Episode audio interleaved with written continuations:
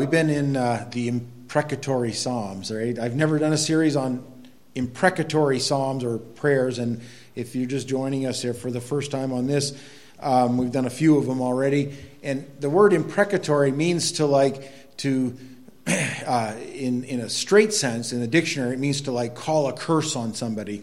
But that's not what it means here scripturally. It is going to the Lord and praying that your enemies be defeated or your enemies be taken out of the way. And as I said before, sometimes uh, as a Christian, and in this side of the, the age of grace and the commands of Christ, where he says, pray for your enemies, right? And do good to those who despitefully use you, and those kind of side of things. How do you deal with the Old Testament passages, and some New Testament passages as well, that deal with this kind of imprecatory nature of saying, Lord, defeat my enemies. And, and sometimes very harsh language that's used. And I've gone through this already, explaining that some of this definitely directly relates to that earthly covenant of the promise of the land. When you talk about, like, for instance, this is a prayer of David, Psalm 35, and a song of David. Um, but it also deals with specifically those physical enemies that were surrounding people. And just because we're Christians doesn't mean you don't have a physical enemy. You have a spiritual enemy, that's for sure. And he's ultimately the one, Satan, the one who is the, the well, his fingerprints are on all the evil in our world, right? But there are definitely evil men and women and sometimes entire nations that may rise up against you and against your people. And how do we confront that and how do we pray? And I don't think, as I said earlier, that it's improper to pray that God take vengeance upon your enemies. Now, with that said, I also couple that and say, Lord, let them come to the knowledge of you. I mean, that's what we want. That's what He wants. It's His, it's His will that none should perish, but that all should come to repentance. And when we pray, doesn't matter how you pray, where you pray, you really want to be coming in line with God, right? When we come to, for instance, the model prayer of the Lord's Prayer, He says, and you know, Lord, your, right, your will be done, right? Not our will, but your will be done. And that really is how we come to pray. Sometimes we don't even know how to pray. And you'd say, I was thinking about this in the context of what has gone on in the last five weeks in Ukraine. And if you were living in a country or in a region today, tonight where the potential of bombs falling on you or, or there was an enemy in your land uh, from their perspective, how would you pray? And I've been following Christians that have prayed very imprecatory things publicly as they post stuff on Facebook and other, other places, sometimes in video format. And I've wondered, how is it that we deal with that? Well, that's sort of where this was born out, and that I wanted to deal with some of these Psalms that I traditionally just move over, and I don't really um, pray, or I shouldn't say pray, but have by exposition gone through many of these. Uh, I've gone through a lot of Psalms over the years, and I, I have for whatever reason, maybe because I shouldn't have, but I've stayed clear of some of these. Maybe because I just feel a little uncomfortable. But maybe we need to, they're there in your Bible for a reason. We ought to, we ought to be praying more like this. So, anyways, we pick this up in Psalm 35.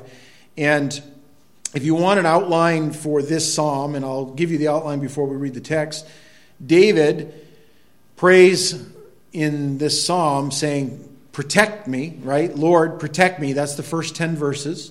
And then the second part, verses 11 to 18, is reward me. In other words, Lord, bless me in this, and uh, even though he was being pursued by his enemy. And then lastly, vindicate me. And really, if you think about those three kind of pieces of the outline, all that, that a lot of times is the heart cry of people. It's been my heart cry before Lord, protect me. Lord, reward me. Lord, vindicate me. And even more so when you're surrounded by some kind of danger or you're in a in a strait right? You're in a, a fix where you are you have nothing else to do but to call upon the lord. And really we ought to be doing that before we get into that situation. With david this psalm is most likely born out of the trouble he had with saul specifically. It, that is what it's believed to you know as he alludes to that. And you remember Saul, who was king of Israel, but God anointed or had Samuel anoint David as the successor to Saul. That was God's appointment. God did that in David's life. And yet, Saul did not step aside and he sought to kill David right early on, all the way through. And David fled Saul at various times, and he was surrounded by people who had once been his friend, his friends, all of a sudden became his enemies. And you can feel how that is, right? Maybe you've been in a situation similar to that. Well, anyways, we pick it up. We're going to read down through the first 10 verses, and that's really all we're going to cover tonight because that's the imprecatory part of the psalm. David writes, Plead my cause, O Lord, with those who strive with me. Fight against those who fight against me. Take hold of a shield and buckler, and stand up for my help. Also, draw out the spear and stop those who pursue me. Say to my soul, I am your salvation. Let those be put to shame and brought to dishonor who seek after my life. Let those be turned back and brought to confusion who plot my hurt. Let them be like chaff before the wind, and let the angel of the Lord chase them.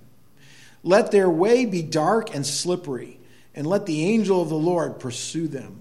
For without cause they have hidden their net for me in a pit, which they have dug without cause for my life.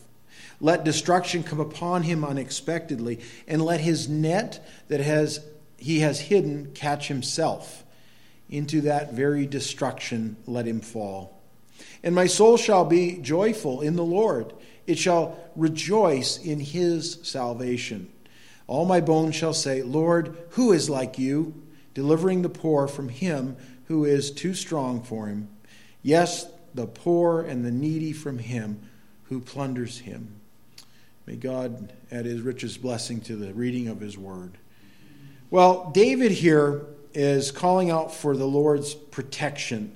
And when he goes back to verse 1 and 2 there, he says, there's, there's two images that appear here in this, these verses. First of all, plead my cause, O Lord, with those who strive with me.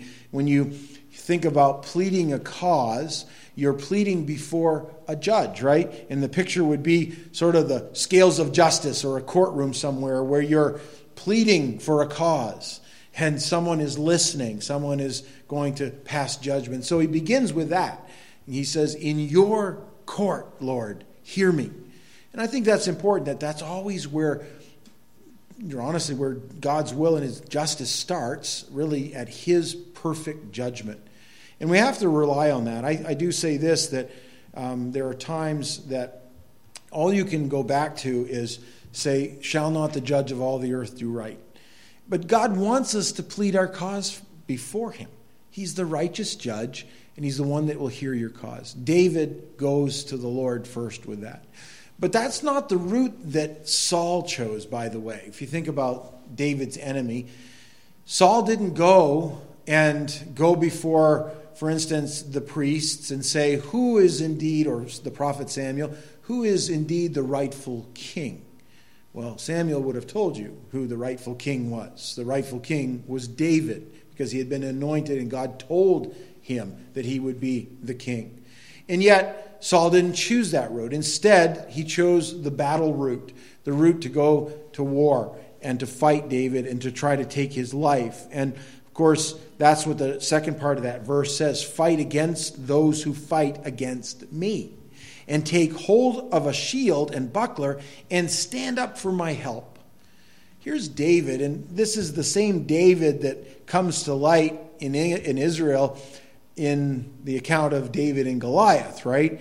Where he knew and at one time had stood against the enemy of Israel and had prevailed. And yet, here later on, he's pleading for God to do it again, this time with people of his own land, his own nation. And I often think of that because um, it would be good if we could go out and defeat the giant once, right? All of us have, you know, maybe a little bit of fight in us. We can go out and face something at least once, but then to do it again the next day, and the next day, and the next day. And you sense with David's Psalms, these imprecatory Psalms, that he's, he's pleading before God to to do the work. Now, I find it interesting, too, that you remember the account when David um, had an opportunity to kill Saul. And what did he do? Remember what happened? Remember he snuck in at night And what did he do? He cut the bottom of his robe, Saul's robe. And David even felt bad about doing that, right? But he did not want to raise his hand against what? The Lord's anointed. David took the high road. And though he prays these imprecatory prayers, right, when he says, you know, things like, Vindicate me, O God, and plead my cause against an ungodly nation, and oh, deliver me from the deceitful and unjust man, he's not taking it upon himself to do that. And I think that's important. That's the balance of grace and mercy and justice. And it's met ultimately in the Lord. So I don't think it's wrong for a believer to pray a prayer and say, there's this evil in my world. Maybe it's in the form of something going on, you know, but a person, a leader, Lord, you do your work, you take them out. That sounds pretty harsh, doesn't it? I don't even like that. And yet, when if I was to all of a sudden say, well, I'm going to be the instrument that does that. Well, that's stepping over the line because vengeance is mine, says the Lord. And ultimately, that's where that resides. And as I said, it also is this that you know when you te- when you think of the teachings of Christ, he teaches us to really love our enemies, and that part is harder, isn't it? It's much harder than fighting, and yet there is a balance. And I think when you talk about uh, in this prayer, this psalm, David calls on the angel of the Lord and I believe, in the, the straight sense, the angel of the Lord, which is a title of the Lord himself, he's calling on God to enact his vengeance and justice. And we know that the angel of the Lord, remember, the one who appeared to Abraham in the plains of Mamre, Genesis 18:1, and then later Jesus says to the people in John 8 that he was the one that was with Abraham on the plains of Mamre. He says, Abraham rejoiced to see my day and was glad in it. And we talked about that what last week or so in our, our Sunday morning service. And I say it this way because that same Jesus who would teach um, on the, for instance, you know, going the extra mile with those who constrain you to do that, or if someone smites you on the cheek, turn the other cheek, right? And to love your enemies or to do good to those who spitefully use you. He was also the one that was used in vengeance even prior to that and will someday again come again in great wrath. And understand that that's that lion and the lamb. In this age, in this dispensation that we live in, I say this that we are to be going out into a world that's hostile and we're to be the light of the gospel primarily in doing that. But is it wrong to say, Lord, take away my enemies? Perhaps in maybe a lesser degree, and maybe I, uh, perhaps to maybe a lesser degree, and maybe I'm not thinking about it correctly at all, but when the scriptures in the New Testament talk about uh, those that sow discord or Mm. is after a man who is inheriting after the first and second bad condition reject. Yeah. A little harsh, saying reject just because of the cause and the harm that you can cause on others, I think, right, in the local church. And then, of course, false teachers, sheep in wolf's clothing, they come to destroy. Uh, and even as it relates to, to me, the church discipline, now we're not to kill people No. and, and to pray to God. But look, we, we know that Paul said to the Corinthian church, some of you have fallen asleep because of your unrepentant sin. And of course, uh, what the words of Paul, I think Timothy, Timothy saying that uh, he's to uh, uh, deliver to the domain of Satan such a one for the destruction of the flesh. That's New Testament. Yeah. So I- I'm not sure how we balance that out. I, I think our hearts need to remain, you know, full, full of grace always, but there is an element even in the New Testament church that God, uh, uh, i- is justice and uh, perhaps uh, concern for the reproach of the gospel, things that are serious like that, uh, brought into it. And I think that sometimes you're placed in a position of being able to pray that kind of imprecatory prayer as a, you know, you're praying because you are facing it directly. And sometimes it's vague and we just say, well, that's not for me to do, you know. But I would just say that no, there are times when we are directly called to do stuff. And I do believe that God is, you know, He's not for evil, you know, obviously, right? Evil does not come from Him, sin did not come from Him. And I've thought of that um, a couple, three, four years ago, whatever. Randy was with me, and I think Sam and a few others. We went down to a, um, um, what was it called? A sheep, or uh, was it sheep, sheepdog conference or whatever it was? The, and it was down at uh, Calvary Chapel. And we had, yeah, it was for church security, and we had some people come in and that, you know, um, talked to us about various things, and it was it was really good. It was they hosted it with law enforcement and having that and talking about you know evil things that happen in houses of worship okay? And how you know churches can do proactive things to stop that and all that. And honestly from a christian perspective a lot of times we have our head in the sand when it comes to evil that's out there and things that are going on and that there are people that want to do you harm okay? Now we're not probably a big target in madawaska maine all right and, and that's true but it was interesting because we had the pastor there that spoke. He, he, was one of the men that spoke. The pastor of Sutherland Springs Baptist Church, which is in Texas. And it's just a little community, a little, you know, bump in the road. And they had an awful thing happen there about, well, it had just happened that year. I mean, it was very fresh in his mind for sure. Where, remember, a gunman came in and he began to, to just shoot up that little church. And uh, and talk about just a hard thing. The the two people in that church that were they were always armed. They came to church. One was the pastor, and one was another man, a deacon. And you know, Texas, you're armed, right? And he said we were always at church armed, and that was the one weekend that both of them were, were away, and one was actually at an NRA conference. Uh, the pastor learning to be an instructor for a kids camp program in riflery and he was away that weekend, and his own daughter got shot and killed in that church.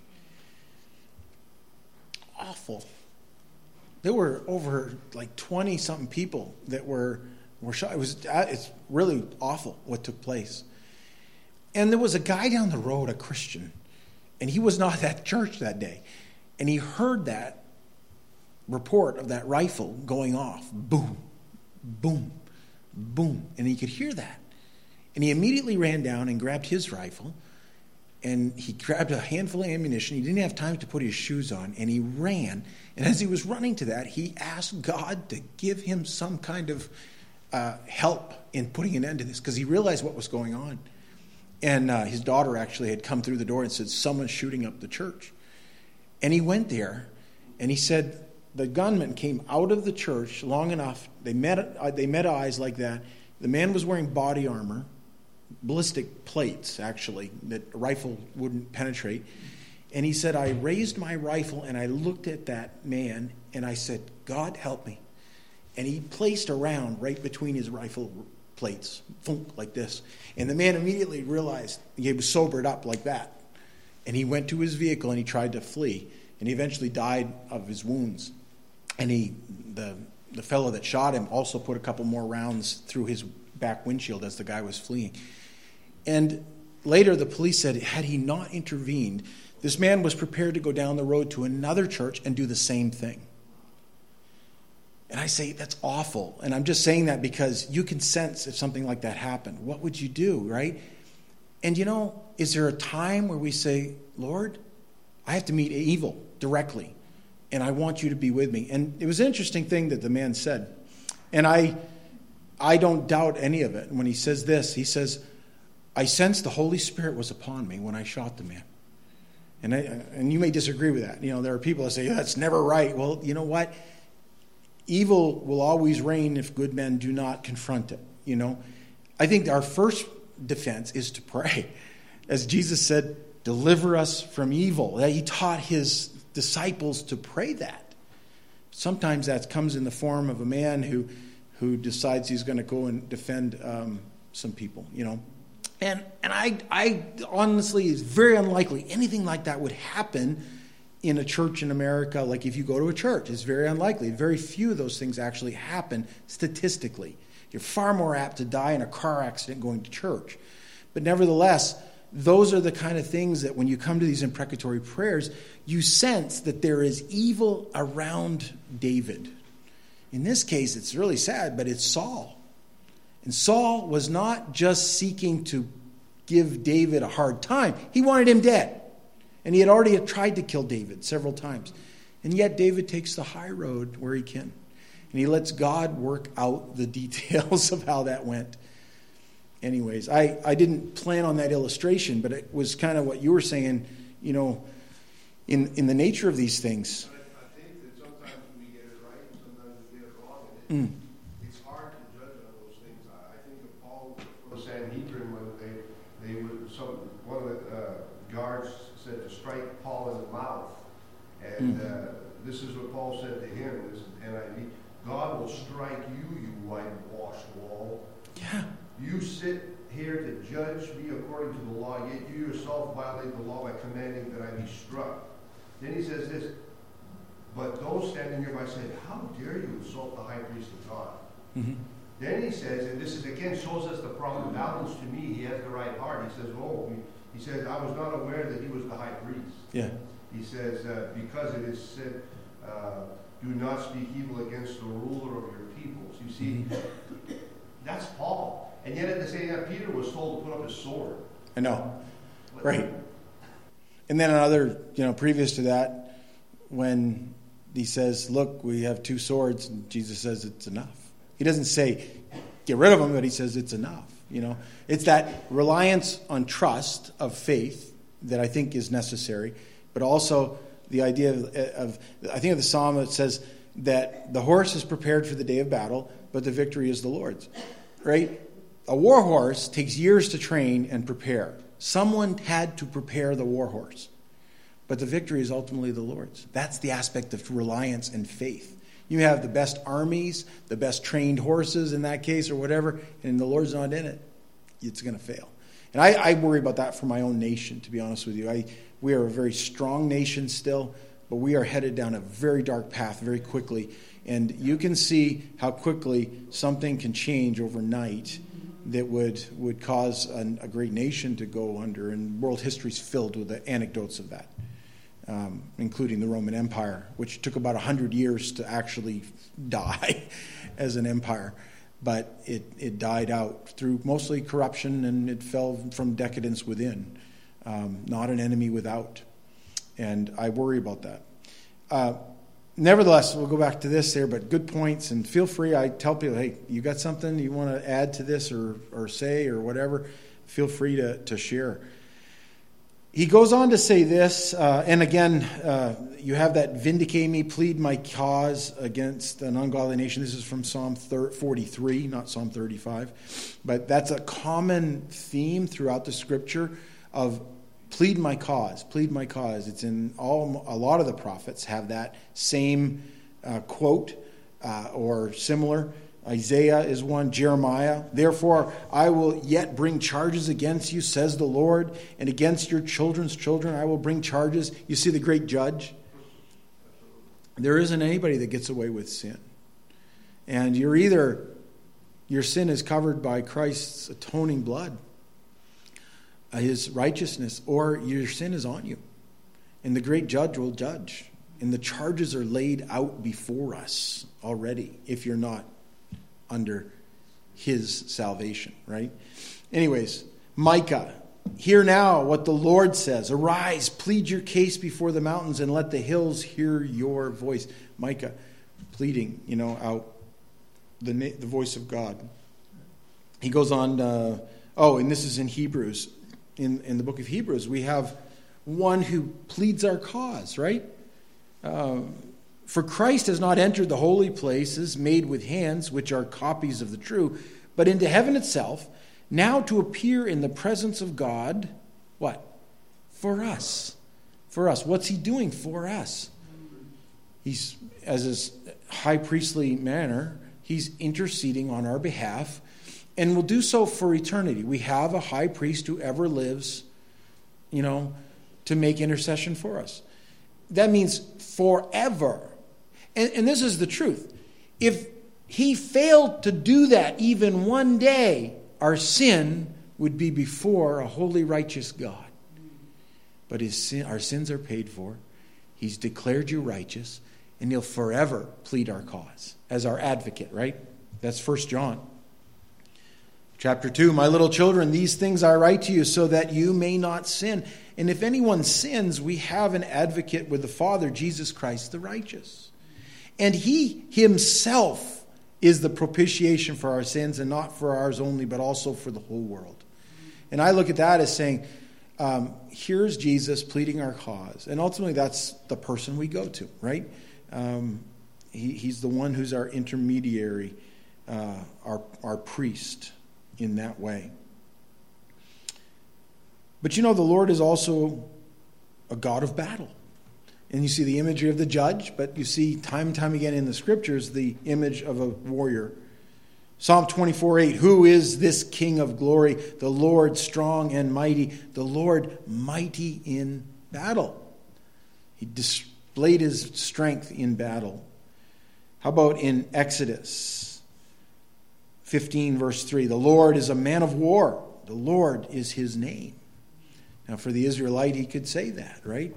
And we sang that song, Who is on the Lord's side? I want to be on his side because you cannot prevail against God, right? How about um, other passages like uh, Joshua? How about this one? Joshua 5, verse 13. And it came to pass when Joshua was by Jericho that he lifted his eyes and looked, and behold, a man, capital M there in the New King James, stood opposite him with his sword drawn in his hand. And Joshua went to him and said to him, Are you for us or for our adversaries? And look what it says. So he said, No, but as commander of the army of the Lord I have come. And Joshua fell on his face to the earth and worshiped. Now, can I tell you this? If you worshiped an angel, just an angel, angels are just other created beings. Actually, we have that image later on in Revelation, right? And don't do that is the response of the angel. This one doesn't doesn't uh, say stop worshiping me, right? He says this and said to him, "What does my Lord say to his servant?" Then the commander of the Lord's army said to Joshua, Take your sandal off your foot, for the place where you stand is holy. And Joshua did so. That's very similar to what his predecessor experienced in the burning bush experience, right? In the wilderness. You're on holy ground, take off your sandals. This was the same Lord. And I would say this is a pre incarnate Christ, actually, that you're seeing here in the book of Joshua. A Christophany is a theological term, or a theophany. And that is what's going on. Joshua recognized who he was when he spoke. But he appeared as a man, and he was a man a battle in battle arraignment. And so I do think sometimes we have, like I said, the only one side of the nature of Jesus painted as only meek and mild, right? But he's also the battle warrior. And it's good to be on his side, right? Psalm 35 19.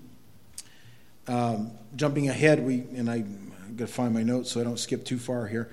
But you have here um, David talking about the fact that he was hated by his enemy. Let them not rejoice over me who are wrongfully my enemies, nor let them wink the eye with the eye who hate me without a cause. So that there's his enemy hated him. Then verse 11 in this same psalm and in this one, we find that they lied. Fierce witnesses rise up. And these are false witnesses. And David saying, Plead my cause, Lord, against the false witnesses. How about verse 2, where we just looked at, Take hold of a shield and buckler and stand up for my help. They wanted to cause him harm or persecute him. And that's really what's coupled there. And the picture here is take hold of a shield and a buckler. Those are the two strong, one being a defensive uh, weapon, which is your shield. A buckler, in particular, is a big shield. And the spear, um, or the shield and buckler, excuse me, and take hold of those things. And he was just saying this that, you know, he wants to be, he, he needed his defense to do that. Stand up for my help. Verse 4, we find out also that. Um, they wanted to kill him. Look what it says. Uh, Let those be turned back and brought to confusion who plot my hurt. The idea is an injurious hurt that leads to death. And they wanted to do that. And I could go on and on with the verse. Just you, you paint a, a very dark picture for David. He's in a bad spot right there uh, with that. And yet God was going to enact his justice with that. And I like what he says here. Um, he says, also draw out the spear and stop those who pursue me. See, that's that imprecatory nature. You're saying, you know, draw that spear, but stop them, right? You're saying, Lord, hinder them from hurting me. But I like this part say to my soul, I am your salvation. You know, I think what you're seeing here is the heart of David. He's very honest. Obviously, the Holy Spirit breathing out his word through this psalm of David. But David is in a place where he needs to be reaffirmed that God is his salvation. And listen, you might know that right now, sitting here tonight, but tomorrow when the whatever enemy comes and you face that, you need to be reminded. I need to be reminded he's still my Yeshua, right? Salvation. And I've needed that many times in my life where I've just said, Oh God, I'm at it again. I'm here in this bad spot again, and I need you to remind my soul. I can remind my brain. I can read scripture. I can do that, but I just don't feel it today. And we don't like talk about feeling, but you know what? That's what David's saying. Tell my soul that you're still my salvation. That's even greater, isn't it? Over and over again, we see how God works his work. And there's often in Scripture these images of the Lord who really dealt harshly with the enemies of his people. And if I was an enemy to Christ today, I'm not, but I would take note of that. And I mean that because there are people. I think Joe and I were talking before church, and he had someone once tell him that I think all Christians should be dead, you know uh, and that they worshipped Satan. That specifically, this this lady, um, and and I thought that's a dangerous spot to be in, not because of the Christians you hate, you hate us because you hate him. You know, you may go through life, you don't have to worry too much about me, but you better worry about him because you'll meet him. And he's not going to be the lamb, he's going to be the lion of the tribe of Judah. Fierce. And the one that could have saved you is now your judge and you've rejected him. Think of that. And I often say this in the imagery of the New Testament in the book of Revelation at the great white throne judgment, where the Bible says that the sea and the land and everything there gave up its dead, and there's a resurrection of the unjust. And they will stand before the Lord, and they will see in their resurrected state the glory of God in all his brightness and beauty yet he's there as their judge, and he will say, Depart from me into everlasting darkness. The very last thing they will see forever is what they could have had, but they rejected. And my friends, that is just such a tragedy. That's really a tragedy when you come down to that, especially those that have heard and, and perhaps even understood and have rejected. I really think it's the only unpardonable sin is the rejection of the Lord and his salvation. Pharaoh, good example, right? Exodus 14. The angel of God who went before the camp of Israel moved and went behind them, and the pillar of cloud went before them and stood behind them. A picture of the image of God, the one who's all around. So it came between the camp of the Egyptians and the camp of Israel Thus it was a cloud and darkness to the one, and it gave light by night to the other, so that the one did not come near and the other all that night. Here, a picture of how both the same Lord can be a hindrance to the enemy, but salvation to his own. Then Moses stretched out his hand over the sea, and the Lord caused the sea to go back by a strong east wind all that night and made the sea into dry land, and the waters were divided. So the children of Israel went into the midst of the sea on the dry ground, and the waters were a wall to them on the right and on the, their left. Uh, and the, the Egyptians pursued and went after them into the midst of the sea, all Pharaoh's horses, his chariots, and his horsemen. Now it came to pass in the morning watch that the Lord looked down upon the army of the Egyptians through the pillar of fire and cloud, and he troubled the army of the Egyptians. And he took off their chariot wheels so that they drove them with difficulty. And the Egyptians said, Let us flee from the face of Israel, for the Lord fights for them against the Egyptians. That's the most powerful army of the time, is the Egyptians, just so you know. And, you know, I can say you can trust in your chariots and trust in all your weaponry and all that, and it isn't going to save you if you're on the wrong side. Then the Lord said to Moses, Stretch out your hand over the sea, that the waters may come back upon the Egyptians and on their chariots and on their horsemen. And Moses stretched out his hand over the sea, and when the morning appeared, the sea returned to its full depth while the Egyptians were fleeing into it. And so the Lord overthrew the Egyptians in the midst of the sea. Biggest army on earth wiped out. Boom. Drowned. And uh, these, these stories are there for people's instruction and that we might not go in the way of the Egyptians, right? And as a nation, not go in the way of the Egyptians in that. Psalm 34 7 The angel of the Lord encamps all around those who fear him and delivers them. And that's, by the way, the cry of David. And the next very psalm, when he says, Let those be put to shame who brought to dishonor who seek after my life. Let those be turned back and brought to confusion who plot my hurt. Again, he's praying, God, you deal with them and you deal harshly with them. Don't just change their heart in that way, but bring them to confusion, right? And there's a lot of things that could be said about that. Well, we're almost out of time here, and I just I thought about this uh, just quickly here. The last verses for without cause they have hidden their net for me in a pit, which they have dug without cause for my life. Let destruction come upon him unexpectedly. And let his net that he has hidden catch himself. Into that very destruction, let him fall. Probably the best illustration of that from the Bible is in the story of Esther, right? When you have Haman, who goes and has gallows built to kill the Jews, a place of execution. And what happens? Haman ends up on those gallows, right? Esther 7, verse 9. Now Harbona, one of the eunuchs, said to the king, Look, the gallows, 50 cubits high, which Haman made for Mordecai, who spoke good on the king's behalf, is standing at the house of Haman. And then the king said, Hang him on it. So they hanged Haman on the gallows, that he had prepared for Mordecai, then the king's wrath subsided. You know, the very net that Haman had spread for Mordecai was the undoing of his own life. And for those who are the enemies of God, that is what they will face someday with him enacting justice on them.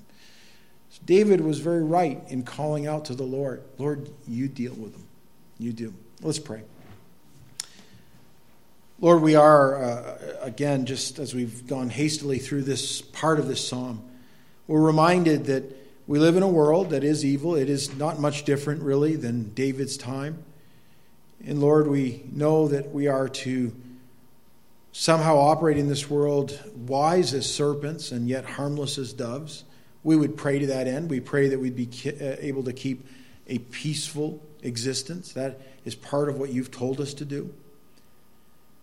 And Lord, I pray that if there's opportunities to minister, even those who hate you, that, oh God, you give us those opportunities and that many would repent and come to saving faith. And yet, Lord, we also recognize there are those that are just evil. Their heart is filled with that continually. And Lord, we pray you deliver us from that. Hinder that in our world, in our families, in our community. We pray your protection upon us, O Lord. And Lord, that you would deal with your enemies as you see appropriate. And Lord, we just thank you that you are a good God and the judge of all the earth, and you always do right. In Jesus' name we pray. Amen.